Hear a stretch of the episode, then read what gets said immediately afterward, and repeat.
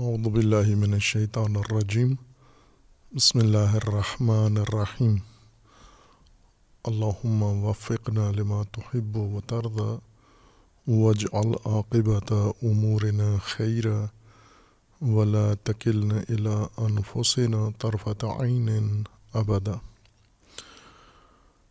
رب ادخلنی مدخل صدق و اخرجنی مخرج صدق. وج علی ملدن کا سلطان النصیرہ سورہ مبارکہ بقرہ آیا کریمہ الدین یو یؤمنون بالغیب و یقیمون الصلاۃ و مما رزقناہم ينفقون اس آیا کریمہ میں ایمان بالغیب، ہدایت کا پہلا رکن ذکر کیا گیا ہے کہ اشارہ ہوا تھا اصل موضوع جس میں جو ایمان، جو ہدایت کا رکن ہے وہ ایمان ہے۔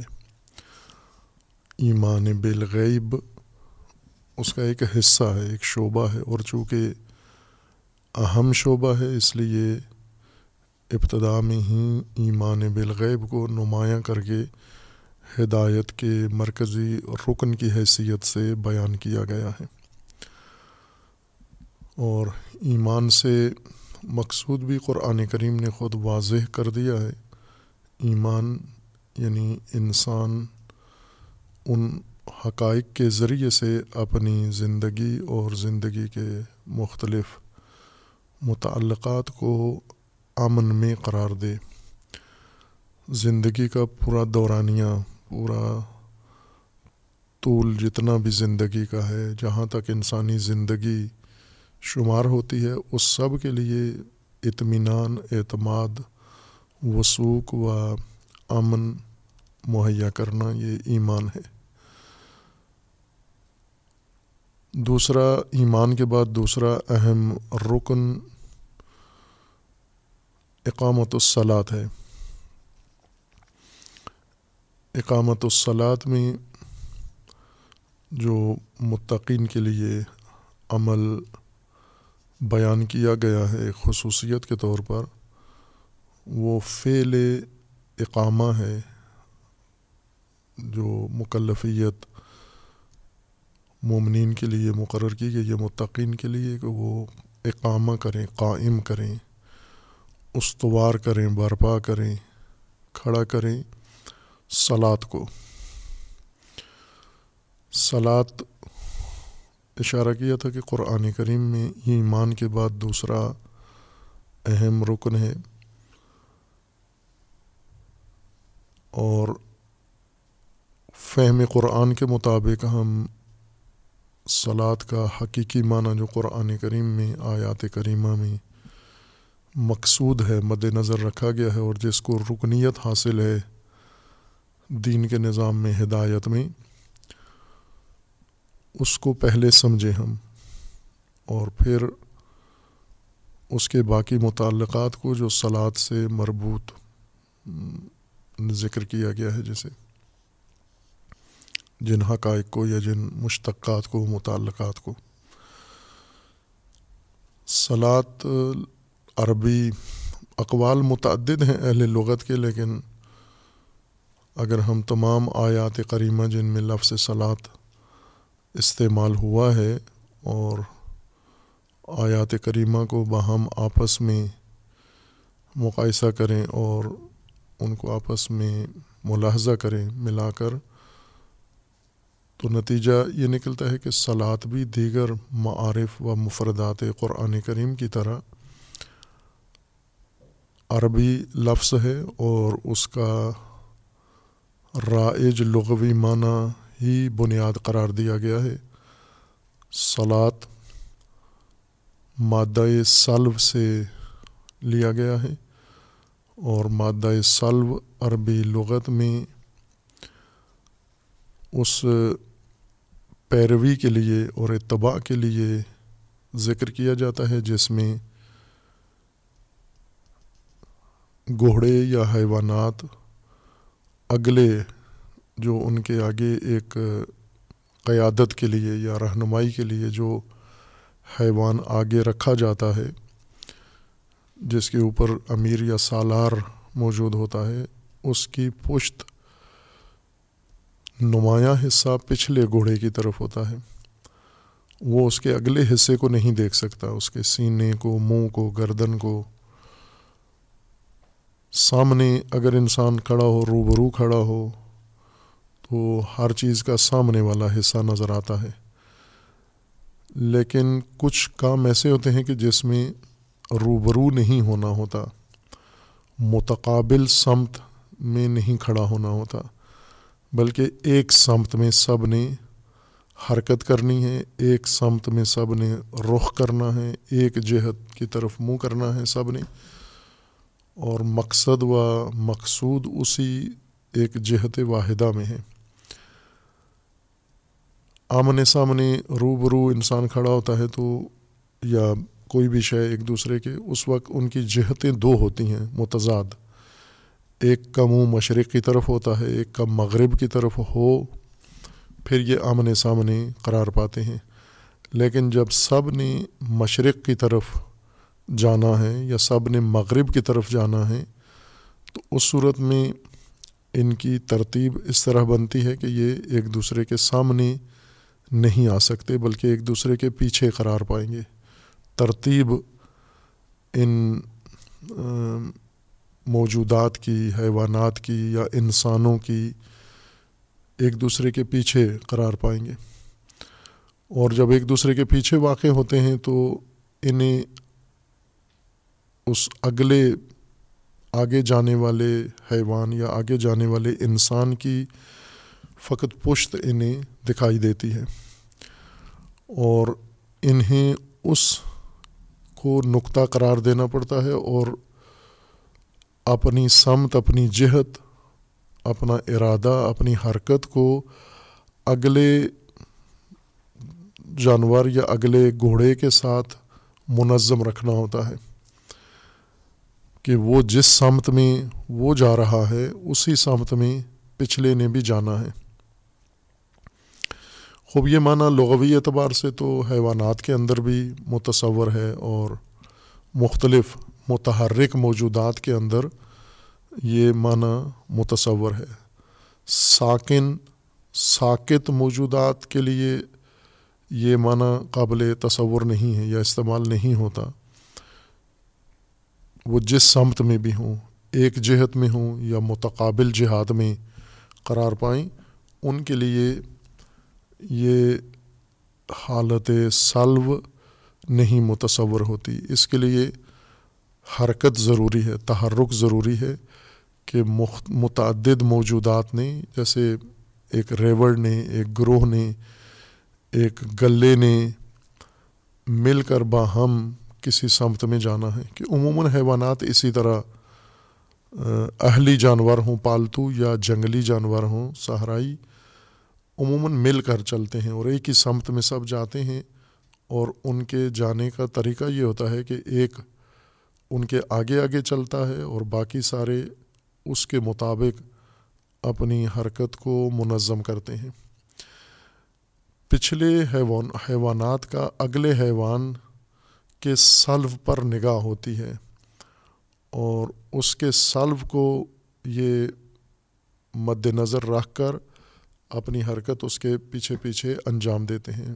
بس سلو کا مطلب ہوتا ہے اگل آگے متحرک شے کے اندر ایک مرکزیت مد نظر رکھ کر، ایک مرکزیت مان کر، اس مرکزیت کے مطابق اپنی حرکت، اپنی سکون، اپنی حرکات و سکنات اور اپنے تمام امور کو منظم کرنا، تنظیم کرنا، یہ سلو لغوی طور پر بنتا ہے۔ اور ظاہر ہے کہ پھر اس معنی کے لوازمات ہیں۔ سلو کے اصل سلو گھوڑے کی پشت کے اس مرکزی نقطے کو کہتے ہیں جو نمایاں ہوتا ہے پیچھے چلنے والے حیوان کے لیے۔ اسی اصطلاح کو قرآن کریم نے ہدایت کے نظام کے لیے چنا ہے۔ جیسے ایمان قرآن کریم نے رائج زبان لغت سے ایک لفظ اٹھایا ہے اور اس کو قرآنی ہدایت کی اصطلاح قرار دیا ہے۔ امن، یہ ایک رائج لغت کا معنی ہے۔ ہر چیز کے لیے قابل تصور ہے۔ امن، خوف کے مقابلے میں۔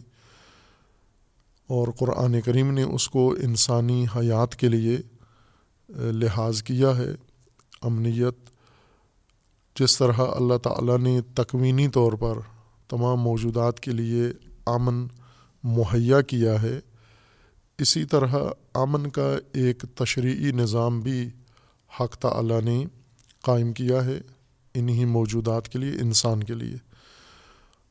اور امن کا تشریعی نظام انسان نے خود لاگو کرنا ہے۔ اللہ تعالیٰ نے اس کی تشریح کر دی ہے، تفاصیل بیان کر دی ہیں جزیات ذکر کر دی ہیں۔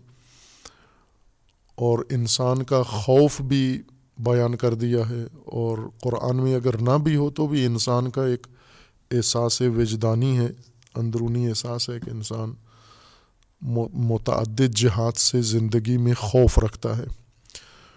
ان اس خوف کے پیش نظر امن کی تدبیر یہ ایمان ہے، امن کی فراہمی ایمان ہے۔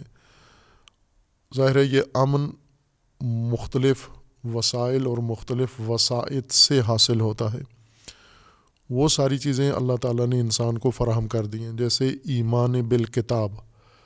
یعنی یہ امن جو انسان کو مطلوب ہے، جو انسان کو خوف سے نجات دے سکتا ہے، وہ امن کتاب سے، کتاب واہی سے، کتاب منزل سے ہی حاصل ہو سکتا ہے، الہی منشور و آئین سے۔ کتاب قرآن کی اصطلاح میں یعنی وہ منشور و آئین جو اللہ تعالیٰ نے انسان کی زندگی کے لیے مدون و مرتب کیا ہے۔ خوب، اسی طرح دیگر حقائق جو ایمان کے متعلقات ذکر کیے گئے ہیں۔ سلاد بھی انسان کی ہدایت کے لیے رائج لفظ جو عربی میں ایک معنی میں رائج تھا، اس کے مترادف الفاظ دوسری تمام زبانوں میں بھی موجود ہیں، چونکہ یہ معنی عمومیت رکھتا ہے۔ ہم کسی بھی معاشرے کو لحاظ کر لیں، کسی قوم کو، تہذیب کو، جغرافیے کو مد نظر رکھیں، تو اس میں ہمیں سلاد کا یا سالو کا یہ تصور نظر آتا ہے۔ حتیٰ انسانوں کے اندر بھی نظر آتا ہے، بے شک وہ مسلمان، مومن نہ ہوں یا کوئی بھی دین نہ رکھتے ہوں، لیکن ان کی زندگی کے اندر یہ عمل مشہود ہوگا۔ یعنی وہ بعض امور اپنے کسی مرکزیت کے تحت انجام دے رہے ہوتے ہیں اور اس مرکزیت کے ساتھ منسلک ہو کر، اس سے مرتبط ہو کر، اس سے وابستہ ہو کر، متصل ہو کر سارے اپنا کام انجام دیتے ہیں۔ مذہبی کام ہو یا غیر مذہبی کام ہو، مختلف جمعیتیں، مختلف اپنی دنیاوی امور اس طرح سے انجام دیتے ہیں۔ یہ کسی نقطے کو مرکزیت مان کر اور اپنے تمام اعمال کو متمرکز کرنا، اس مرکز کے مطابق قرار دینا، منظم کرنا یہ لغوی مطلب ہے سالو کا جو عمومیت رکھتا ہے، مختص نہیں ہے دین کے ساتھ۔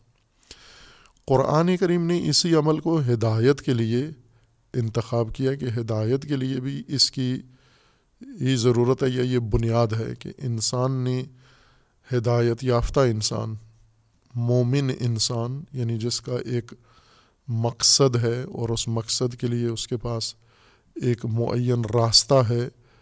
اور اس نے اس مقصد کو حاصل کرنا ہے اس انسان نے۔ یہ اس مقصد کا حصول انسان کو مجبور کرتا ہے یا لازمی قرار دیتا ہے کہ وہ ایک مرکزیت کے ساتھ، ایک تمرکز کے ساتھ یہ کام کریں اسی لیے یہ مرکزیت قرار دے کر، مد نظر رکھ کر اور سب کو اس کے مطابق حرکت کرنا، یہ معنی سلاد بن جاتا ہے۔ اور یہ ایک عمومی معنی ہے جو انسان کے مختلف اعمال اور افعال کے اوپر صدق کرتا ہے۔ یہ معنی لوگوں کے اندر راسخ کرنے کے لیے، ہدایت کہ اس نظام کو، اس کو ایک عبادی شکل بھی دے دی گئی ہے۔ پابندی کے ساتھ ایک واجب اور فریضہ یومیہ روزانہ کا قرار دیا گیا ہے۔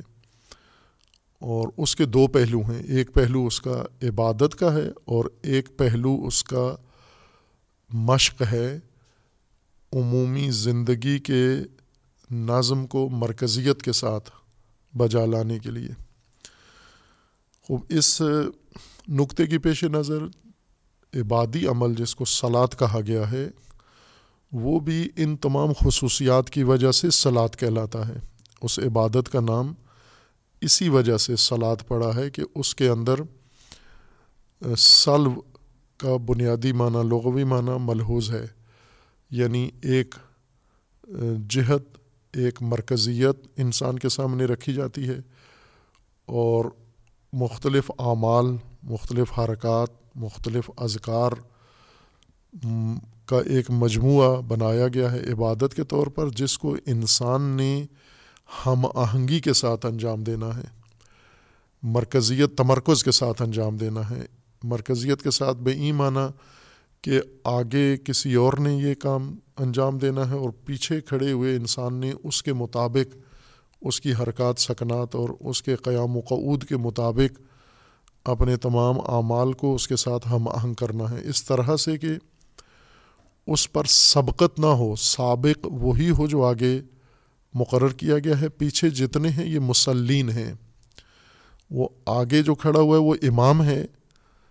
آگے کھڑے ہونے کی، آگے ہونے کی وجہ سے وہ امام ہے اور پیچھے کھڑے ہوئے مسلین ہیں۔ عبادت کے معنی کے لحاظ سے وہ جو آگے امام کی حیثیت سے عبادت کر رہا ہے، وہ بھی مسلی ہے۔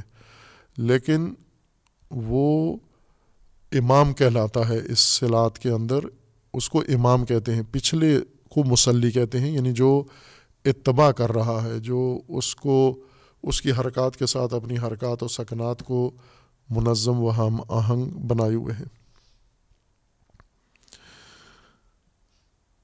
اور یہ اس لیے لازمی قرار دیا گیا ہے کہ چونکہ ہدایت کا سارا نظام اسی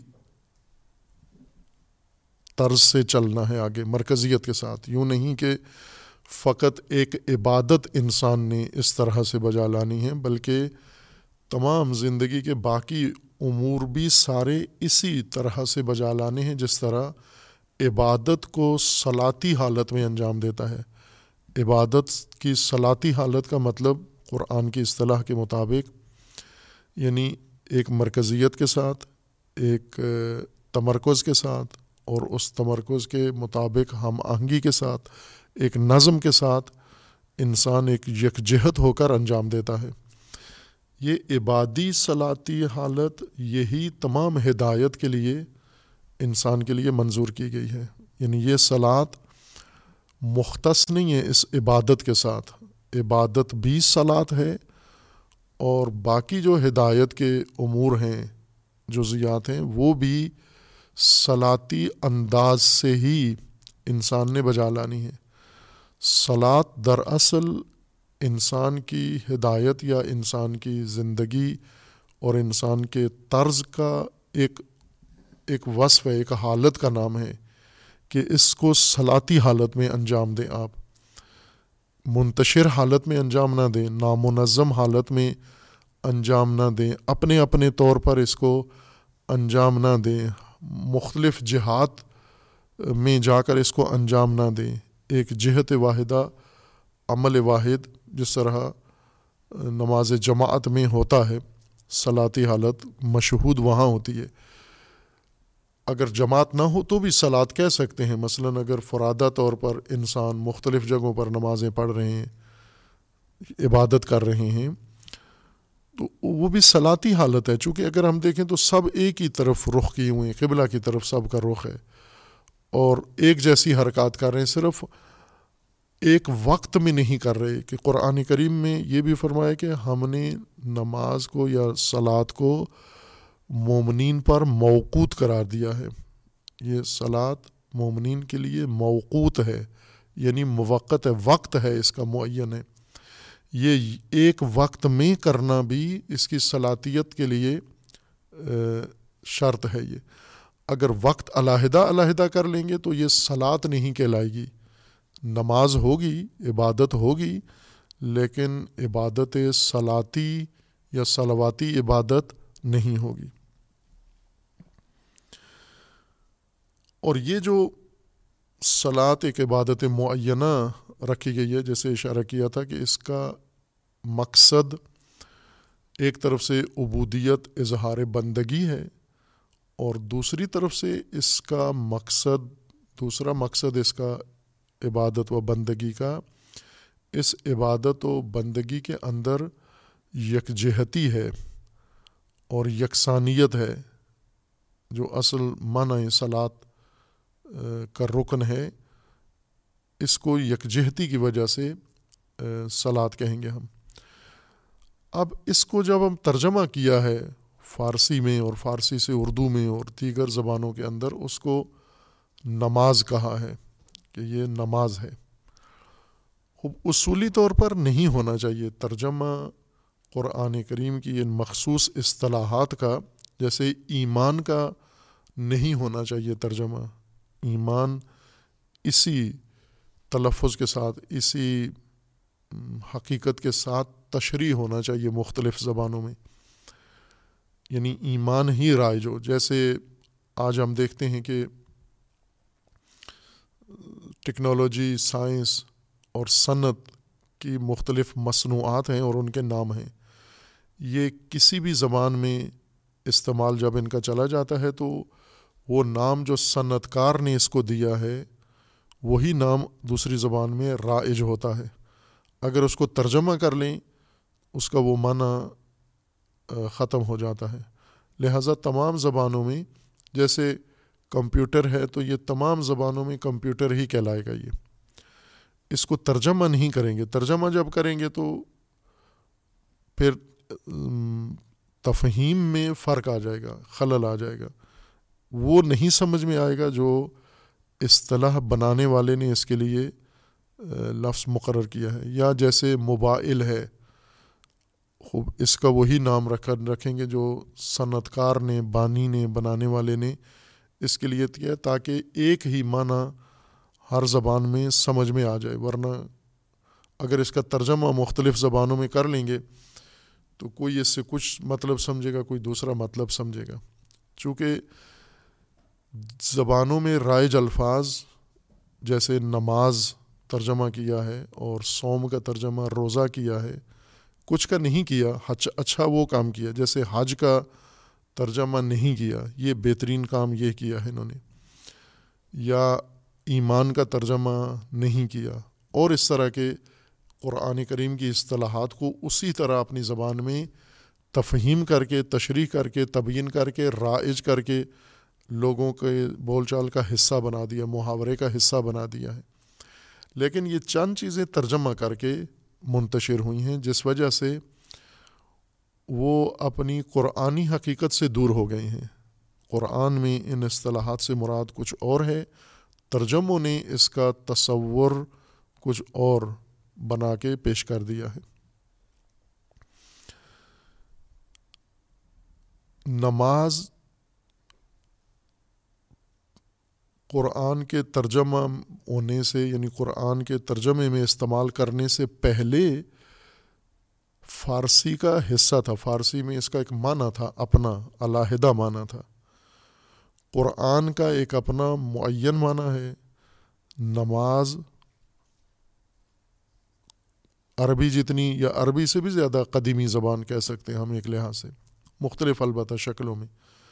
عربی دری ہے، عربی پہلوی ہے، عربی ساسانی ہے معذرت، فارسی۔ فارسی، ایک فارسی کا نام ہے دری۔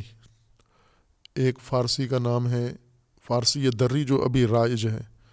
فارسی یہ پہلوی جو پہلے رائج تھی یعنی اسلام کے ظہور سے پہلے فارسی جو رائج تھی، اس فارسی کا نام تھا پہلوی فارسی۔ اور اس سے بھی پہلے جو فارسی رائج تھی، خطۂ فارس میں، وہ فارسی ساسانی تھی۔ یعنی ہزاروں سال پہلے بھی یہ زبان اپنے سرزمین پر اور باسیوں کے لیے اس تہذیب کے اندر رائج تھی اور اس کے الفاظ کے اپنے معانی تھے۔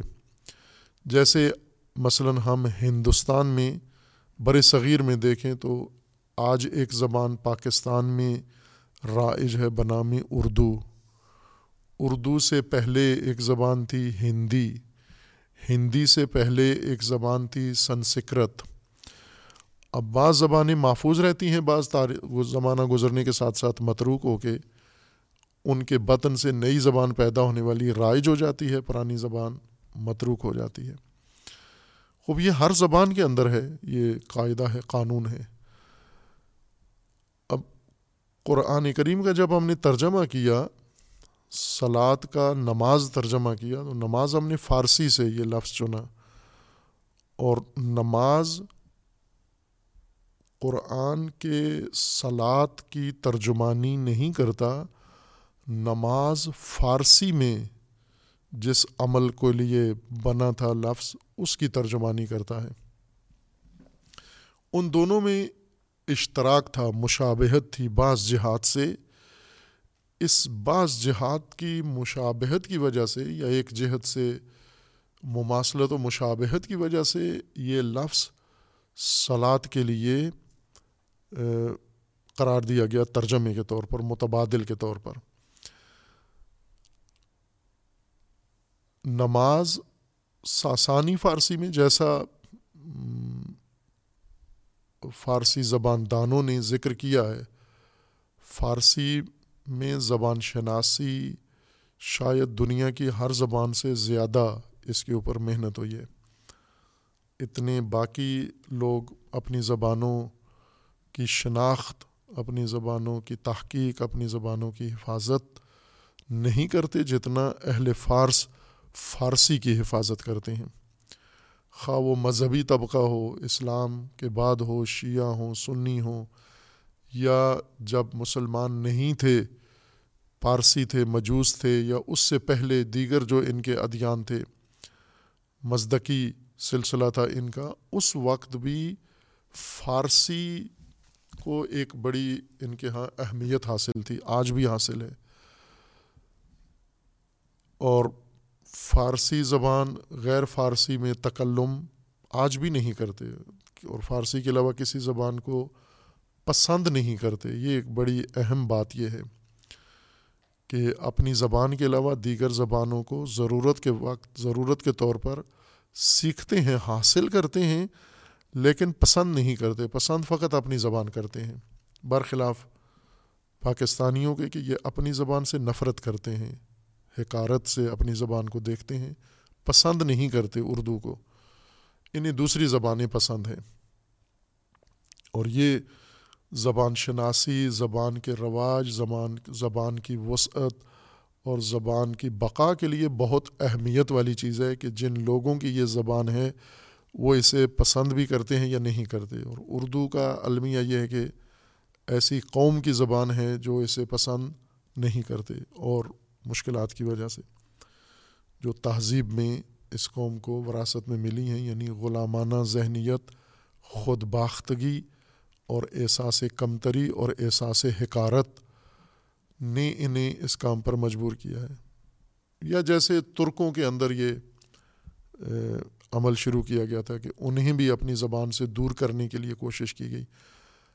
فارسی زبان والوں کو اپنی زبان سے دور کرنے کے لیے بہت محنت کی گئی، لیکن چھوڑی نہیں انہوں نے اپنی زبان اور وہ انس و محبت ان کا اپنے درمیان قائم ہے۔ ابھی مثلاً فارسی زبان کئی ملک ہیں جو فارسی بولتے ہیں اور ان کے اندر مختلف طبقات ہیں۔ کچھ مذہبی ہیں، کچھ غیر مذہبی ہیں، کچھ شیعہ ہیں، کچھ سنی ہیں، کچھ بے دین ہیں، لا مذہب ہیں یا دیگر مذاہب سے، ادیان سے ان کا تعلق ہے، یہود ہیں، مسیحی ہیں اور ارمنی ہیں، مختلف، اقوام مختلف ہیں۔ لیکن یہ سب کے سب فارسی کے اوپر اتفاق رکھتے ہیں۔ فارسی میں ان کو کوئی ایسی چیز نہیں ہے جو فارسی میں ایک دوسرے مثلاً ایک مذہبی، ایک غیر مذہبی فارسی میں دونوں متفق ہیں، متحد ہیں۔ ایک زبان ان کو آپس میں جوڑ دیتی ہے۔ مذہب میں ایک دوسرے سے الگ ہو جاتے ہیں، زبان میں ایک ہو جاتے ہیں۔ خوب اس وجہ سے ان کے ہاں زبان دانی اور زبان شناسی کا عمل بہت منظم اور بہتر اور تحقیقی اور علمی ضوابط کے مطابق انجام پایا ہے۔ ایک ایک لفظ فارسی کا اس کی پوری تاریخ ہے کہ یہ لفظ کس حالت میں، کس زبان میں تھا پھر وہ لفظ دوسری زبان میں منتقل ہوا تو کیا حالت اس نے اختیار کی؟ وہ لفظ تیسری زبان میں، تیسرے مرحلہ زبان میں جب شامل ہوا تو اس کی کیا کیفیت ہوئی اور آج رائج شکل اس لفظ کی کیا ہے؟ اتنا، اتنی محنت دوسری زبانوں میں نہیں نظر آتی۔ خوب، اس کے مطابق نماز موجودہ دری فارسی میں نماز کہتے ہیں۔ اس سے پہلے پہلوی فارسی تھی جس میں اس کا تلفظ نماز ہوتا تھا یعنی زے کے بجائے زے ایک نقطے والی، اس کے بجائے تین نقطوں والی زے، جس کو یہ کے طور پر یہ اور زے کے درمیان تلفظ ہوتا ہے۔ اس تلفظ کے ساتھ اس کو لکھا بھی جاتا تھا اور پڑھا بھی جاتا تھا۔ اور اس سے پہلے ساسانی زبان میں اس کو نماک یا نماچ کہا جاتا تھا، چے کے ساتھ، یا نماک کہا جاتا تھا۔ خوب، یہ تطور لفظ نماز کے لغوی طور پر فارسی کی تاریخ کے اندر موجود ہیں۔ اور لفظ اس وجہ سے تاریخ اپنی رکھتا ہے چونکہ اصل یہ لفظ ایک معنی کی حکایت کرتا ہے۔ ایک معنی کے لیے مقرر کیا گیا تھا، وہ معنی جو فارسی تہذیب میں بہت ہی اہم معنی تھا اور وہ معنی تھا تعظیم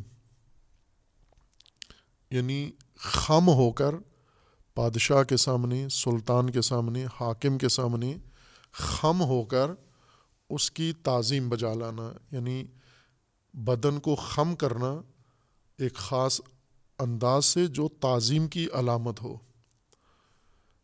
یہ فارسوں میں ابھی تک بھی ہے۔ باقی اقوام کی نسبت فارسی میں یہ آداب فارسوں کے اندر زیادہ ہیں، باقی اقوام کی نسبت۔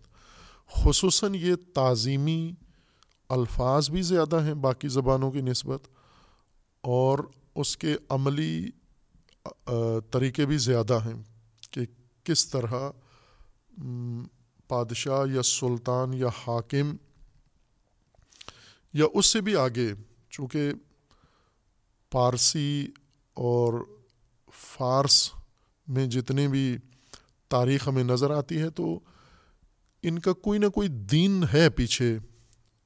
کوئی مزدق کے بارے میں کہا جاتا ہے کہ وہ اس نے مذہب سے ہٹ کر تعلیم دی تھی۔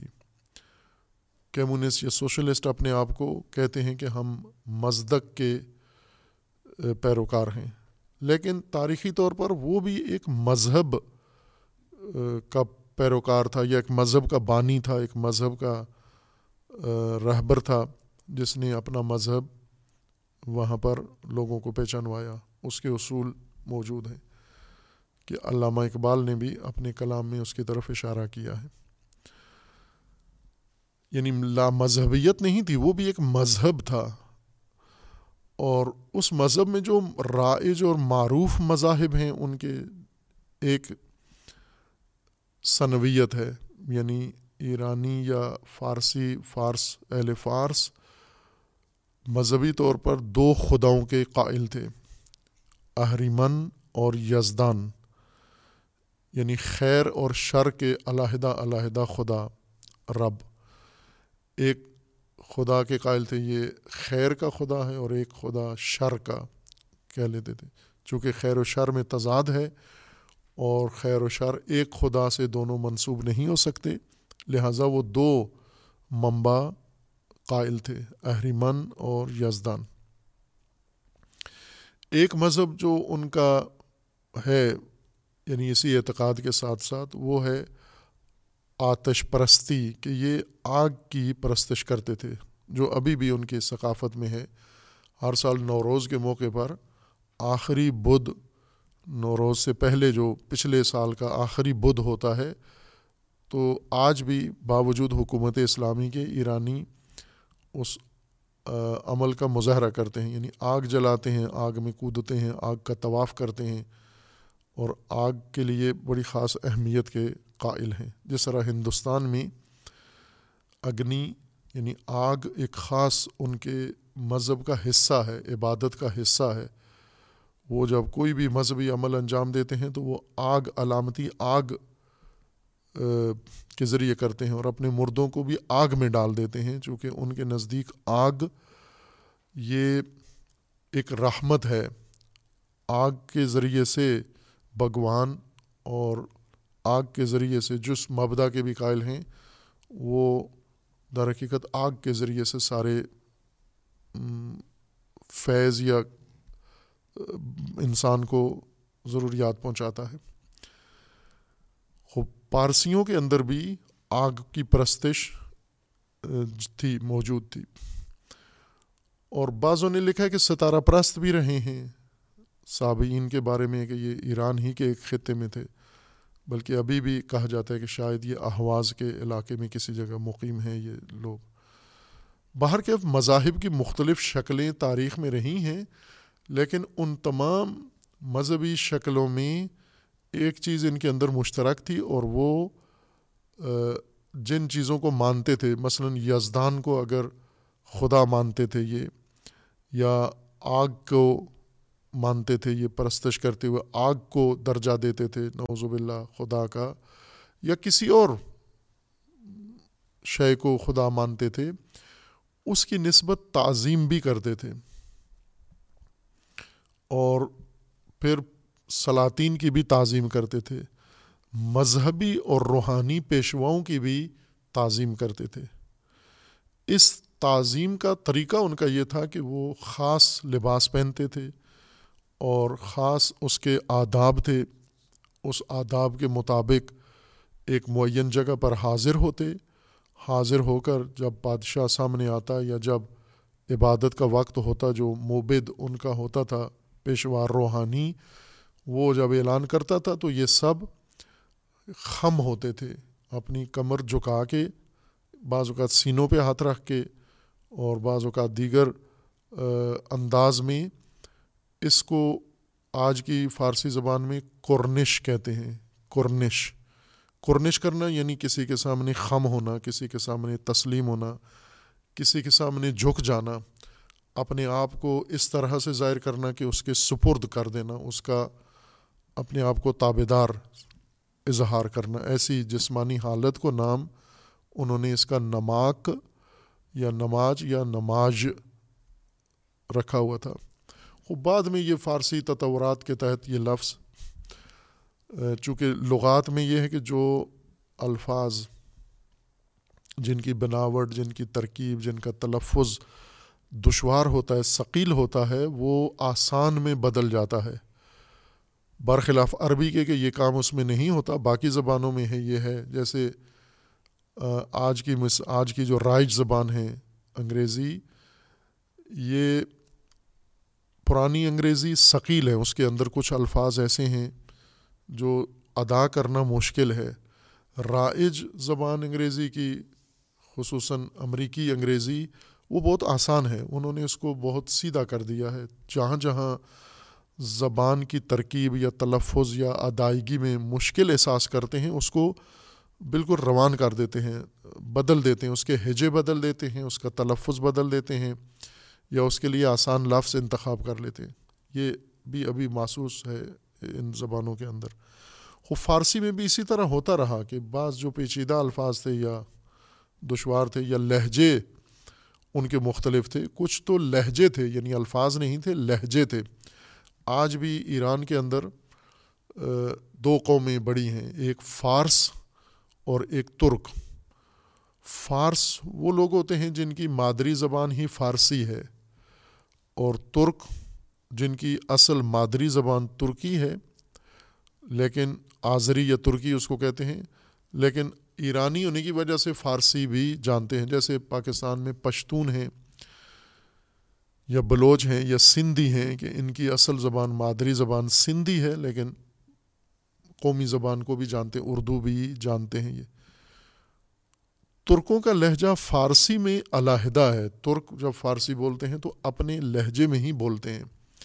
اور ہمیں یہ لگتا ہے کہ وہ گویا کوئی اور لفظ تلفظ کر رہے ہیں۔ یعنی فارس جب وہی لفظ بولتا ہے تو ایک طرح سے تلفظ کرتا ہے۔ ترک جب یہ لفظ تلفظ کرتا ہے، یہی لفظ تو وہ اپنے لہجے سے تلفظ کرتا ہے۔ جیسے کاف کو ترک جب تلفظ کرتا ہے تو چے کس طرف مائل کر کے اس کو تلفظ کرتا ہے۔ یا جیسے مثلا ایک لفظ ہے جو دوسری زبانوں میں بھی، پاکستان میں بھی رائج ہے، آقا۔ ایک لفظ ہے فارسی کا، آقا۔ الف، قاف، دو نقطے والا اور الف، آقا۔ اس کو تلفظ جب کرتے ہیں تو آغا۔ تلفظ کرتے ہیں۔ یہ ترکوں کا لہجہ ہے، یہ آقا آقا فارسوں کا تلف، تلفظ ہے اور آغا یہ ترکوں کا تلفظ ہے۔ یہ لیکن اس وقت سب فارس اور ترک اسی کو آغا ہی کہتے ہیں۔ لکھتے آقا ہیں، تلفظ آغا کرتے ہیں اس کا۔ آغا الگ لفظ ہے، الف غین، الف اس کا معنی بھی الگ ہے اور آقا الگ لفظ ہے۔ وہ جو فارسی لفظ ہے، وہ آغا نہیں ہے، آقا ہے۔ لیکن لہجے کی وجہ سے اس کو آقا، آغا تلفظ کرتے ہیں۔ خوب اس طرح ہر زبان کے اندر ہے، لہجوں کی وجہ سے بھی زبان میں فرق آیا ہے۔ خوب، اب وہ تطور لغوی کے مطابق نماک یا نماز، وہ آج کی رائج فارسی میں نماز تلفظ ہوتا ہے یعنی زے یہ کو زے بنا دیا ہے یا کاف کو اور چے کو زے میں تبدیل کر دیا ہے۔ لہجوں کی وجہ سے۔ لیکن معنی میں کوئی فرق نہیں پڑا۔ اصل معنی جو اہل فارس کے ہاں رائج تھا، وہ جسمانی طور پر اظہار تعظیم کے لیے خم ہونا۔ یہ یعنی تعظیم ایک عمل تھا جس کی خاطر خم ہوتے تھے۔ یہ خم ہونے کو نماز کہتے تھے۔ لیکن یہ خم ہونا نہ کسی اور ضرورت، کوئی چیز اٹھانے کے لیے خم ہونا یا ورزش کے لیے خم ہونا، اس کو نہیں، تعظیم کے لیے خم ہونا، کسی بڑے کے سامنے، کسی عظمت، صاحب عظمت کے سامنے خم ہونے کو نماز کہتے تھے۔ خوب، یہی انہوں نے دیکھا سلاد کے اندر کہ سلاد ایک عبادی عمل ہے اور اس کے اندر یہ خم ہونا، تعظیم کا رکن اس کے اندر شامل ہے۔ اس وجہ سے اس کو بھی انہوں نے کہا یہ تو وہی کام ہے جو ہم کرتے آ رہے ہیں۔ یعنی جب مسلمان آئے اور انہوں نے سلاد عبادی انجام دی تو ایرانیوں کے لیے کوئی اجنبی کام نہیں تھا۔ انہوں نے کہا یہ تو ہم کرتے ہیں، یہ خم ہو کر تعظیم کرنا۔ لیکن شاہوں کے لیے کرتے تھے یا اپنے فرضی خداؤں کے لیے کرتے تھے یا آگ کے لیے تعظیم کرتے تھے۔ اب وہ اللہ وحدہ لا شریک کے لیے تعظیم کرتے ہیں۔ تو انہیں سلاد کے اندر وہ قرنش اور خم ہونا و تعظیم نظر آئی اس وجہ سے انہوں نے اس کے لیے مناسب لفظ جو مانوس تھا ان کے لیے، اس کو نماز ہی کہا کہ یہ جو قرآن میں ہے اور مسلمان انجام دے رہے ہیں، نماز ہی بجا لا رہے ہیں، نماز کر رہے ہیں یعنی تعظیم کر رہے ہیں۔ خوب، نماز اور سلاد میں صرف یہ ایک چیز مشترک ہے آپس میں یعنی تعظیم کے لیے اپنی جسمانی حرکت انجام دینا، جس سے تعظیم، احترام کا شائبہ ملتا ہو۔ خوب نماز میں سلاد میں ہے، سجدہ کیا جاتا ہے، تو اس سے یہی ہوتا ہے کہ اللہ کی بارگاہ میں جب انسان پیشانی ٹیکتا ہے یا رکوع کرتا ہے یا دیگر جو متعلقہ اعمال، صلاتی انجام دیتا ہے، تو اس کے اندر تعظیم ایک اہم رکن ہے، اس کے اندر یہ موجود ہے۔ پس نماز اور سلاد کا اشتراک فقط اتنا ہی ہے۔ لیکن ہم نے پورے سلاد کو نماز میں کہہ دیا۔ اب کہتے نماز ہے، مراد سلاد لیتے ہیں۔ سلاد معنی کے لحاظ سے بہت وسیع عمل ہے، تعظیم اس کا ایک رکن ہے۔ لیکن نماز کی تمام حقیقت تعظیم ہے۔ نماز تعظیم کے علاوہ کچھ اور چیز اس کے اندر موجود نہیں یعنی نماز میں متمرکز ہو کر تعظیم کرنا شامل نہیں ہے۔ نماز میں یکجہت ہو کر تعظیم کرنا شامل نہیں ہے۔ اگر ایک نے ادھر منہ کر کے، ایک نے ادھر منہ کر کے تعظیم کر دی تو نماز ہو گئی ہے قرنش ہو گئی ہے۔ خم اگر ہو جائے ایک انسان جہاں بھی کھڑا ہے، جیسے بھی ہے، یہ خمیدگی، یہ تعظیم نماز بن جاتی ہے۔ لیکن یہ اس سلاد نہیں کہلاتی۔ چونکہ سلاد اس صورت میں یہ عمل کہلائے گا جب اس کے اندر بنیادی رکن سلاد یعنی تمرکز، مرکزیت اور اس مرکزیت کی پیروی ہم آہنگی کے ساتھ، ایک نظم کے ساتھ ہو کہ ایک پہلے یہ کام کرے، پھر اس کے بعد دوسرا، اسی کی دیکھا دیکھی اور سارے اس کی ساتھ ہم آہنگ ہو کر، ایک جہت ہو کر یکسانیت کے ساتھ عمل بجا لائیں تو یہ سلاد کہلاتا ہے۔ ورنہ انفرادی طور پر نماز ہو سکتی ہے لیکن سلاد نہیں ہو سکتی۔ سلاد کے لیے ہم آہنگ ہونا، اس نقطۂ مرکزی کے ساتھ، اس جہت کے ساتھ ہم آہنگ ہونا یہ ضروری ہے۔ وہ بس اس لیے بہتر تھا کہ نہ ہوتا یہ ترجمہ نماز سلاد ہی کی تفسیر ہوتی۔ جس طرح حج ترجمہ نہیں ہوا، ایمان کا ترجمہ نہیں ہوا، زکوٰۃ کا ترجمہ نہیں ہوا، خمس کا ترجمہ نہیں ہوا، عبادات میں سے یا معرف دینی میں سے دو عبادتوں کا ترجمہ ہوا ہے سوم کو روزہ اور سلاد کو نماز کہا گیا ہے۔ خوب، ابھی ہم اس صلاطی مفہوم کو یہ سمجھتے ہیں کہ اقامت و سلاد نماز اور سلاد میں یہ فرق ہے کہ نماز وہ عمل نہیں ہے جو قائم کیا جائے۔ اقامت پذیر نہیں ہے۔ ایک فعل ہے اس کو انسان انجام دے سکتا ہے جیسے دیگر افعال ہے جیسے کھانا کھانا۔ وہ کھانا قائم کرنا نہیں ہوتا، پانی پینا، پانی پینے کی طرح ہے۔ تعظیم کرنا قرنش کرنا۔ یہ اقامہ پذیر اعمال نہیں ہے بس نماز اپنے بنیادی معنی کے لحاظ سے اقامت والا عمل نہیں ہے جبکہ سلاد اقامتی عمل ہے۔ اور یہ بہت اہم ہے۔ معنی سلاد کی تشخیص میں خود اقامت کرینہ ہے کہ آپ سلاد کا ہر معنی نہیں کر سکتے، وہی معنی کر سکتے ہیں جس کے اندر قیام متصور ہو اور اقامہ متصور ہو، جس کے اندر یعنی اقامت پذیر عمل کو معنی قرار دے سکتے ہیں آپ۔ لہذا تعظیم یا قرنش اور خمیدگی یہ اقامت کے بغیر بھی ہو سکتا ہے یعنی اس کو قائم کرنا ضروری نہیں ہے یا قائم شاید نہ کیا جا سکے۔ دیگر انسان کے معمول کے اعمال کی طرح جیسے بولنا ہے، جیسے سننا ہے، جیسے دیکھنا ہے، یا جیسے توہین کرنا ہے، یہ بھی ایک عمل ہے۔ تعظیم کے مقابلے میں توہین ہے۔ وہ توہین قائم تو نہیں کی جا سکتی، اقامت پذیر نہیں ہے۔ سلاد اقامت پذیر ہے۔ بس سلاد ایک ایسا معنی ہے جس کو آپ نے قیام دینا ہے، قائم کرنا ہے، اس کو کھڑا کرنا ہے، اس کو اور جو چیز کھڑی ہوتی ہے وہ محض ایک عمل نہیں ہے۔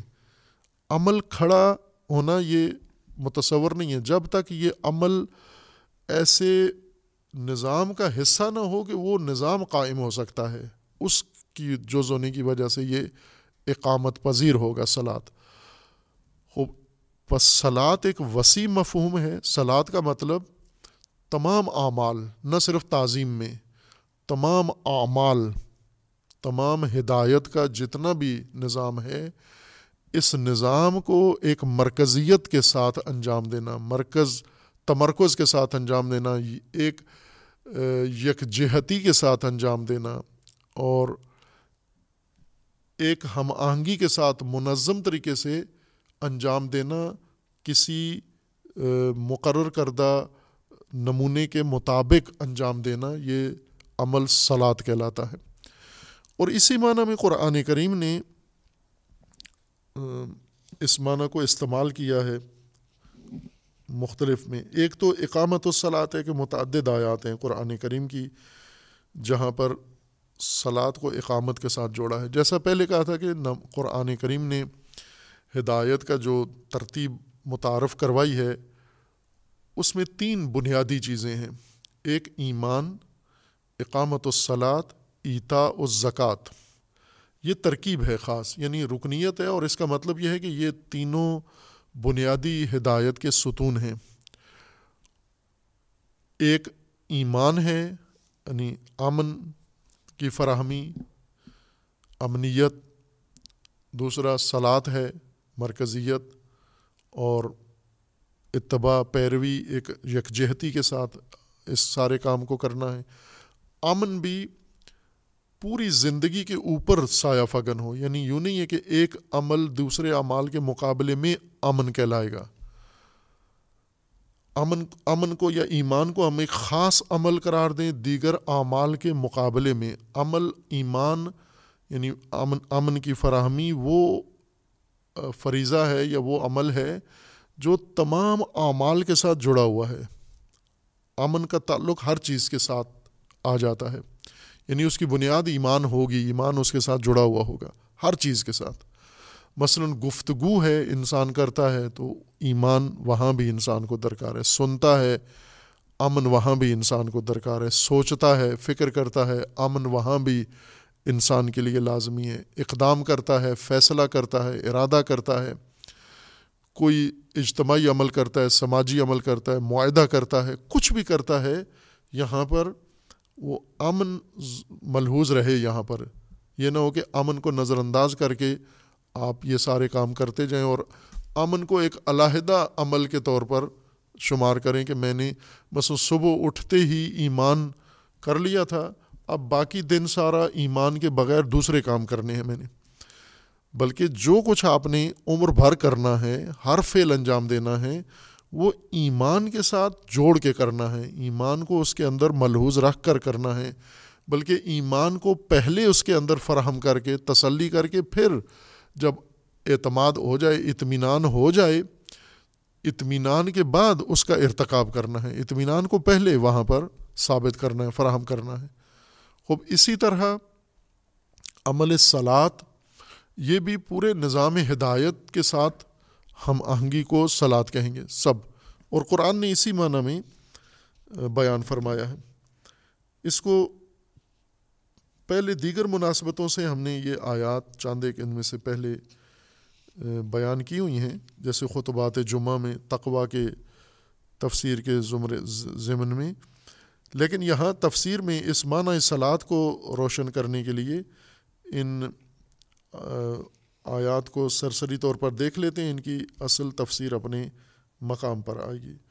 ان میں سے ایک نمونہ اس کا خداون تبارک و تعالیٰ نے حضرت موسیٰ علیہ السلاۃ وسلام کو حکم دیا ہے کہ آپ کیا کریں اپنی قوم کی نجات کے لیے، جو اللہ تعالیٰ نے ایک پورا نظام بنایا، بتایا، ترتیب بتائی، ترکیب بتائی، تدبیر بتائی کہ آپ شروع یہاں سے کریں اور یہ امور انجام دیں اور پھر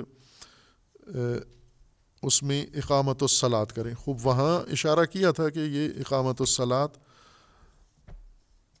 جو اس آیا شریفہ میں حضرت موسیٰ و حضرت ہارون دونوں کو اللہ تعالیٰ نے حکم دیا کہ بنی اسرائیل کی نجات کے لیے آپ ایک جگہ معین کریں۔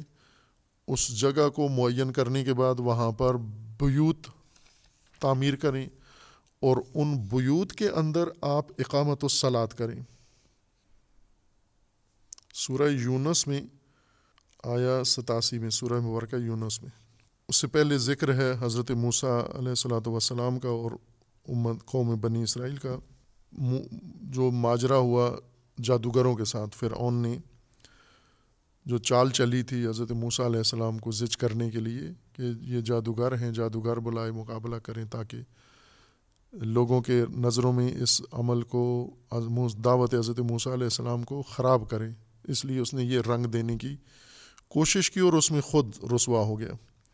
خوب، اس کے بعد حضرت موسیٰ علیہ السلام کا فرمان وقال موسیٰ، یا قومی ان کن تم آمن تم بلّہ فعلیہ توکلو ان کن تم مسلمین۔ اے قوم، اگر آمن تم بلّہ اگر امن کے لیے اللہ کو آپ نے چن لیا ہے یا امن کے لیے اللہ کو سہارا بنا لیا ہے آپ نے۔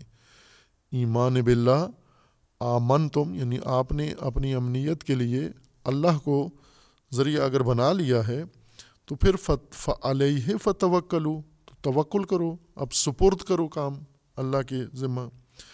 ان کن تم مسلمین، اگر مسلم ہو، مسلم یعنی اگر تسلیم ہو گئے ہو، اللہ کے سامنے، اللہ کے نظام کے سامنے تو آپ یہ کام کرو۔ فقال اللہ توکل نہ تو انہوں نے کہا کہ ایسا ہی ہے، ہم چونکہ اللہ پر ایمان لے آئے ہیں، یا اللہ کو ہم نے اپنے امن کا ذریعہ مان لیا ہے، سہارا مان لیا ہے، اب ہم توکل بھی اللہ پر کرتے ہیں۔ توکل اللہ کا مطلب یہ ہوتا ہے کہ تمام امور اب اللہ کے سپرد، اللہ کی تدبیر کے مطابق کرو پھر۔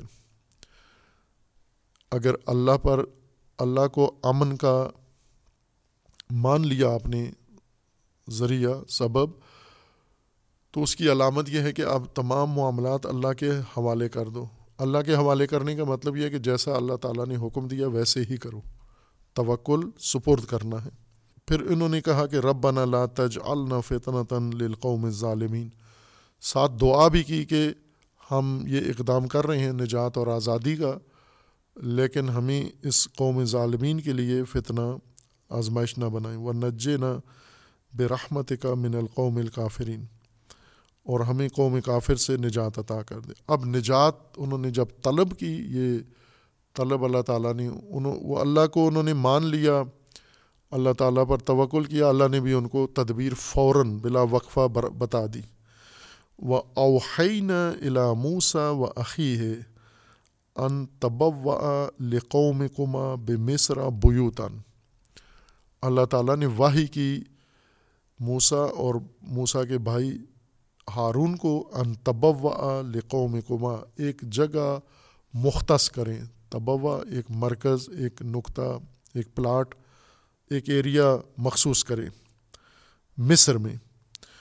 اور اس میں تبوا لقوم کا بھی مصر بیوتاً۔ بیوت کے لیے اس میں بیت تعمیر کریں۔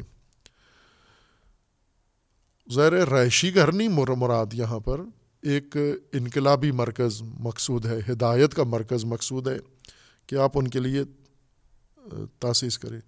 وج الو بیوت کم قبلتاً، اور ان بیوت کو جو وہاں پر تعمیر کرو گے، ان کو قبلہ قرار دو۔ قبلہ یعنی جدھر جہت جہت ایک معین کرنی ہے۔ یعنی تمام لوگوں کا رخ ان بیوت کی طرف ہو جائے۔ اب بنی اسرائیل جگہ جگہ مختلف ٹولیاں نہ ہوں، مختلف تنظیمیں نہ ہوں، مختلف پارٹیاں نہ ہوں، مختلف سردار نہ ہوں، مختلف رہنما نہ ہوں، مختلف پیشوا نہ ہوں، مختلف ان کے مراجے نہ ہوں کہ ہر گروہ ایک الگ شخص سے وابستہ ہے۔ کئی شخصیات مرکزیت بنا لیں اور لوگ کچھ بنی اسرائیل اس کے پیچھے، کچھ بنی اسرائیل اس کے پیچھے، کچھ بنی اسرائیل اس کے پیچھے۔ یہ نہ ہو۔ آپ کریں مصر کے اندر ایک علاقہ منتخب کریں، اس علاقے کے اندر مرکز بنائیں، بیت بنائیں، اس بیت کو، بیوت کو قبلہ قرار دیں۔ قبلہ یعنی جہت، اقبال، اس قبل یا قبل رخ کو کہتے ہیں، جدھر انسان رخ کرتا ہے ادبار پشت کو کہتے ہیں۔ قبلہ کے مقابلے میں ہے دیبرا یعنی جدھر انسان پشت کرتا ہے جس چیز کی طرف۔ اب ان گھروں کو قبلہ قرار دیں، وہ عقیم الصلاط اور اقامت الصلاط کریں اس میں۔ اقامت الصلاط کا معنی عموماً یہ تھا کہ اس میں نمازیں پڑھیں یعنی یہ عبادتیں اس میں انجام دینا، سارے مل کے شروع کر دیں۔ یہاں پر سلاد کا دقیقاً وہی معنی مراد ہے جو اشارہ ہوا ہے۔ یعنی قوم موسا بنی اسرائیل، فرعون سے نجات چاہ رہے ہیں۔ نجات کی تدبیر اللہ تعالیٰ نے ان کو یہ بیان فرمائی ہے کہ آپ ابھی ان کے اندر آپ ضم ہو، کھوئے ہوئے ہو۔ یعنی بنی اسرائیل نظام فرعونی کا اس طرح سے جز بن گئے ہیں کہ ان کے خدام، ان کے غلام، ان کے نوکر، ان کے ملازم اور انہی کے گھروں میں زندگیاں بسر کر رہے ہیں، انہی کے سروینٹ رومز کے اندر یہ رہ رہے ہیں۔ وہ پہلا کام تو یہ کرو کہ ان کے لیے علیحدہ سے ایک جگہ مختص کرو، پھر اس جگہ کے اوپر مرکز بناؤ، بیت بناؤ، اس بیت کو قبلہ قرار دو۔ قبلہ قرار دے کر اب کیا کریں؟ فعقیم الصلاط وہاں پر سلاد قائم کرو۔ سلاد یعنی وہاں پر تمام امور نظم و یکجہتی اور ہم آہنگی کے ساتھ وہاں پر بجا لو۔ اور عبادت بھی اس میں شامل ہے۔ ظاہر ہے، یہ سلاد عبادت صلاطی یہ تمام اقوام کے اندر، تمام امم کے اندر موجود ہے۔ یعنی سابقہ انبیاء کے تذکرے میں بھی سب کے اندر سلاد کا ذکر ہے۔ یعنی ان کے لیے بھی یہی معموریت تھی سلاد والی۔ اقامت و سلاد ان کی بھی معموریت تھی۔ لیکن اقامت و سلاد منحصر نہیں ہے ایک عبادی عمل میں کہ ایک جگہ پر کھڑے ہو کے کلیسا میں وہاں پر آپ کچھ دیر کے لیے سارے ہمسو، ہم جہت ہو کر کھڑے ہو جائیں۔ بلکہ جتنے امور آپ کے متعلقہ ہیں، وہ سارے کے سارے سلاتی شکل میں کریں، اقامہ کریں، سلاد قائم کریں۔ سلاد یعنی ایک مرکزیت کے ساتھ، پیروی، ایک تمرکز کے ساتھ، تمام امور کا نظم، ترتیب۔ آپ رہنما کے طور پر اور باقی قوم ساری آپ کے ساتھ، آپ کے پیچھے وہی کام کرے وہ بشر المؤمنین، اور ساتھ ہی بشارت بھی دے دے مومنین کو۔ وقال موسا ربنا ان کا عطی تفر اون و ملا زینتاً۔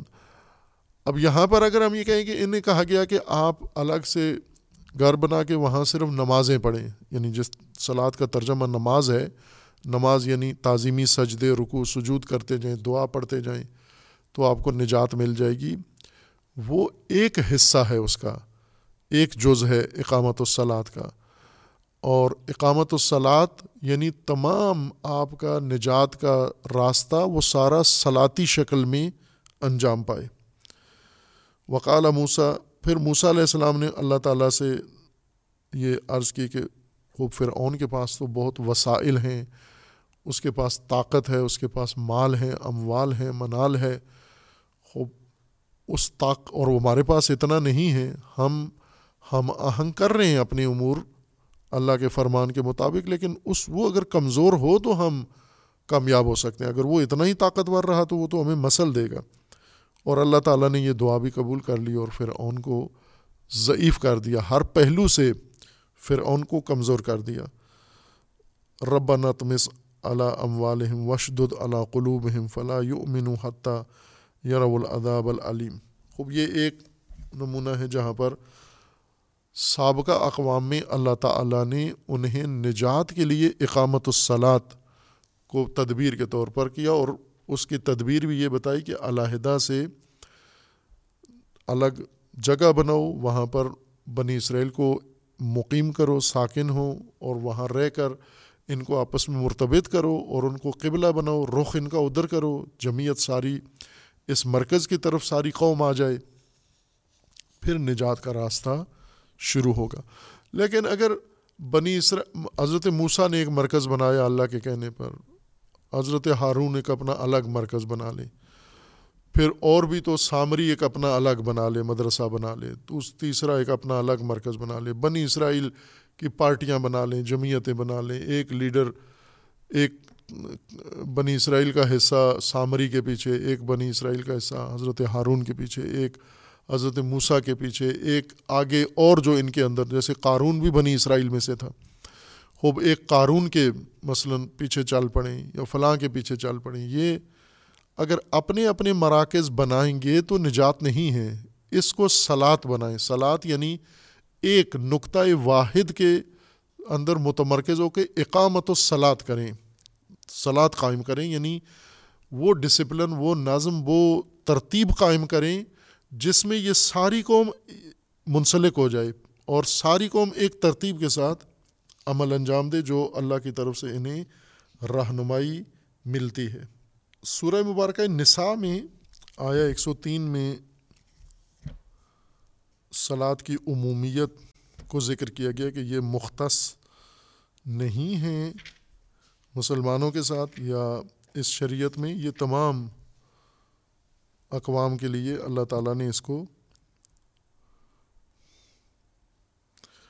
اور وقت کے ساتھ بھی ہے۔ نہ اس میں اس نظم کی طرف اشارہ اس سورہ نساء کی آیا ایک سو تین میں۔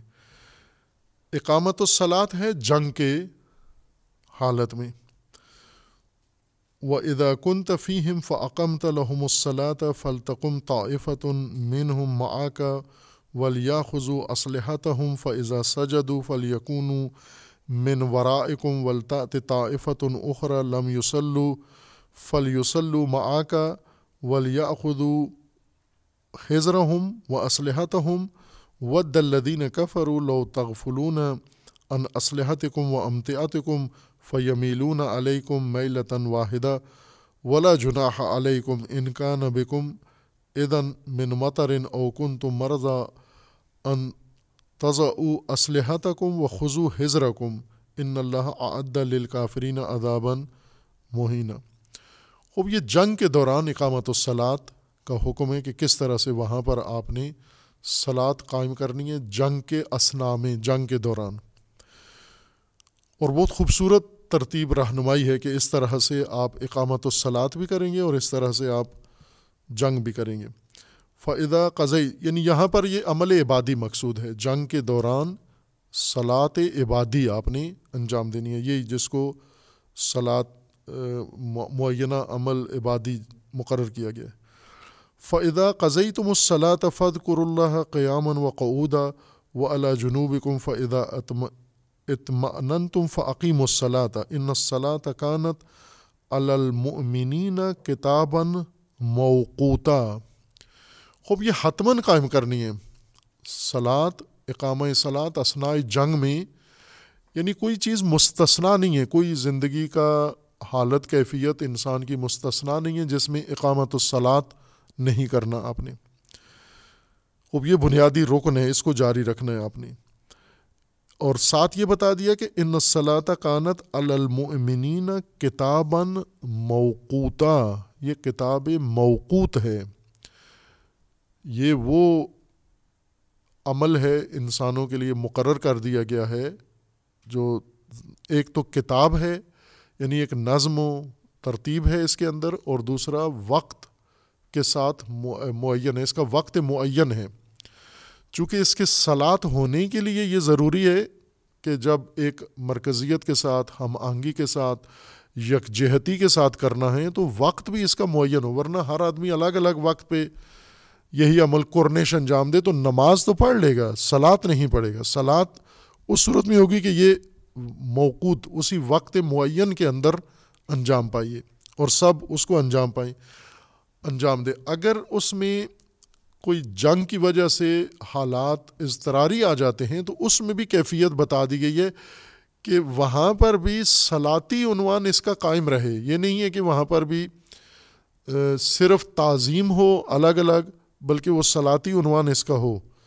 فعقم تلحم الصلاط وہاں پر بھی اقامت الصلاط کرنا ہے جنگ میں۔ صرف نماز نہیں پڑھنی، اقامت الصلاط کرنا ہے اسنائے جنگ کے اندر بھی۔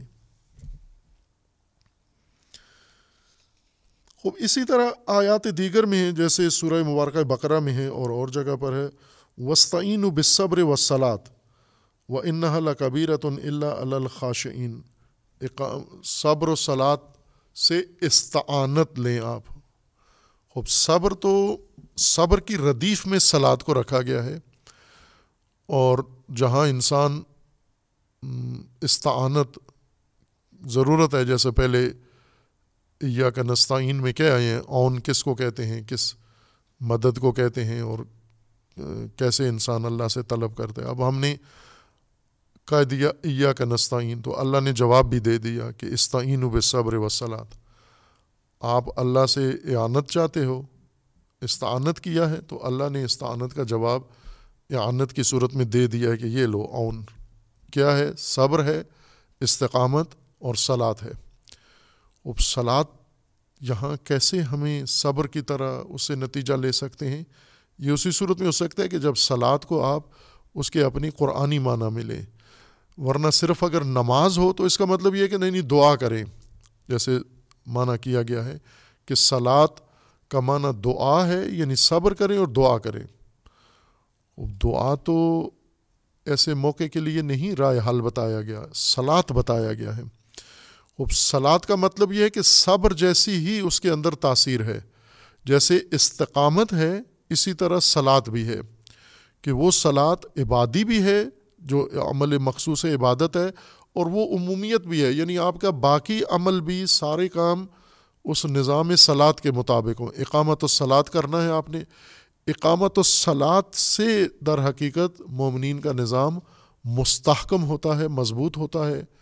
اس لیے سلاد کو ایمان کے بعد بنیادی رکنیت دین میں اور ہدایت میں گئی۔ اور باقی تمام مراحل اس کا نتیجہ ہیں سلاد کا نتیجہ ہیں۔ جیسے الگ روایات میں ہیں، ابھی وقت ہمارا تمام ہے، ان روایات کو بعد میں ذکر کریں گے کہ سلاد کے آثار کیا ہیں۔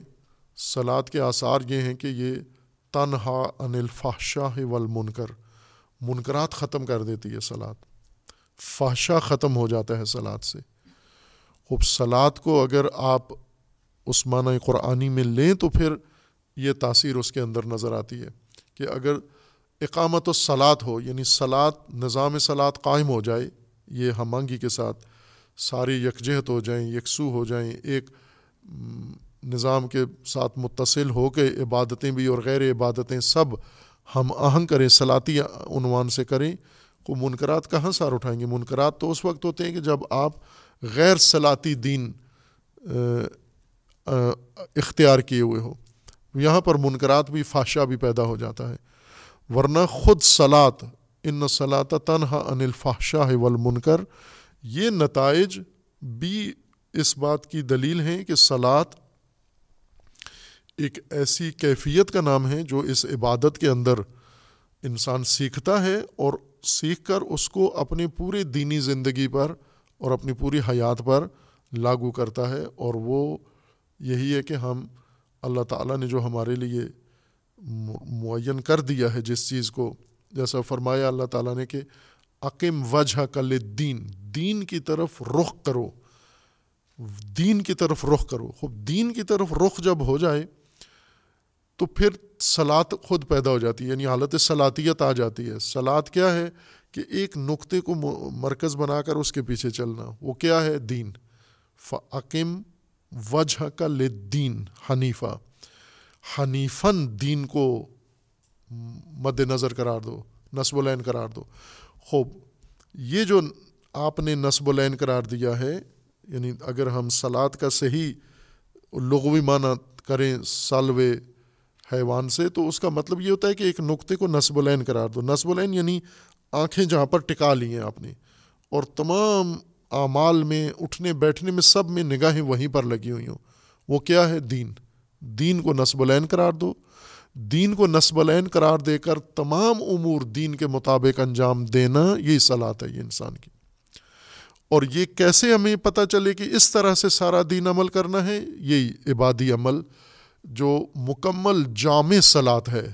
یعنی جس میں کوئی عمل آپ باہر نہیں کرتے، مرکزیت کے ساتھ کرتے ہیں، یکجہتی کے ساتھ کرتے ہیں، تمرکز کے ساتھ کرتے ہیں، ایک نظام کے ساتھ انجام دیتے ہیں اسی کو آپ نے لاگو کر دینا ہے باقی حصوں پر بھی دین کے اور ہدایت کے۔ باقی بات میں انشاءاللہ شاء اللہ صلی اللہ علیہ محمد طیبین